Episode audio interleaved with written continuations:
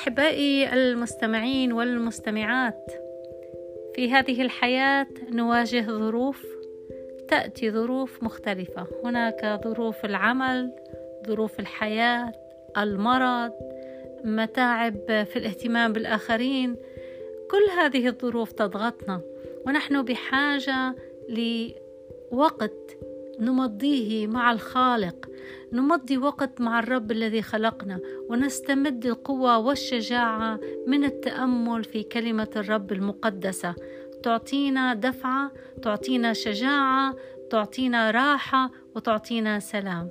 أرجو أن تكون هذه الحلقات التي سميتها كلمات مشجعة من الكتاب المقدس. بركة لحياتكم. سلام.